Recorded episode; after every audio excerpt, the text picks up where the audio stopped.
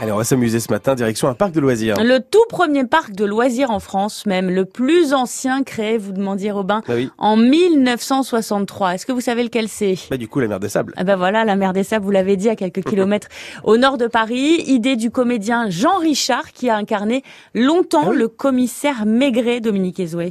Et c'est avec ses cachets de comédien que Jean-Richard loue le site qui présente une grande carrière naturelle de sable de 20 hectares. Le propriétaire, c'est l'Institut de France qui regroupe les différentes académies des arts, des sciences et autres. L'Institut en a hérité en 1902 par le testament de Nelly Jacquemart, qui était peintre et mécène, comme l'abbaye de Chalice, dont le site fait partie. Le parc s'étend sur un total de 55 hectares sur la commune d'Ermenonville, dans le département de l'Oise. L'inauguration a lieu le 9 juin 1963, en présence de Maurice Chevalier, Jean Marais et Bourville, pour n'en citer que quelques-uns. Et le thème à l'origine, c'est le Far West américain. Un sujet très porteur dans les années 60, la grande époque des films de western.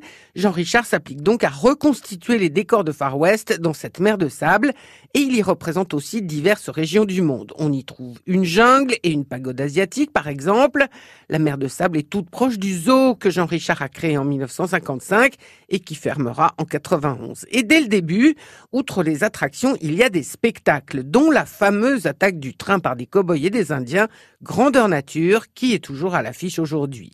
En 1998, la mer de Sable atteint son record de fréquentation. Elle reçoit 450 000 visiteurs. Et alors en 2005, le parc est racheté. Il passe sous le contrôle de Grévin et compagnie, la filiale de la Compagnie des Alpes qui est spécialisée dans les parcs de loisirs.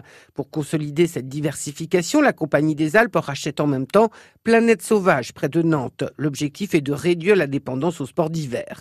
Dix ans plus tard, la mer de Sable et six autres parcs sont revendus un nouveau groupe baptisé Looping, financé en partie par des capitaux belges, qui reçoit l'appui de la Banque publique d'investissement en 2016. S'adressant principalement aux enfants de moins de 14 ans, le parc propose aujourd'hui 30 attractions et 3 spectacles équestres. L'an dernier, la mer de Sable a reçu 360 000 visiteurs. Son chiffre d'affaires approche les 9 millions d'euros. Et vous retrouvez cette mer de sable, évidemment, et cette minute conso sur francebleu.fr.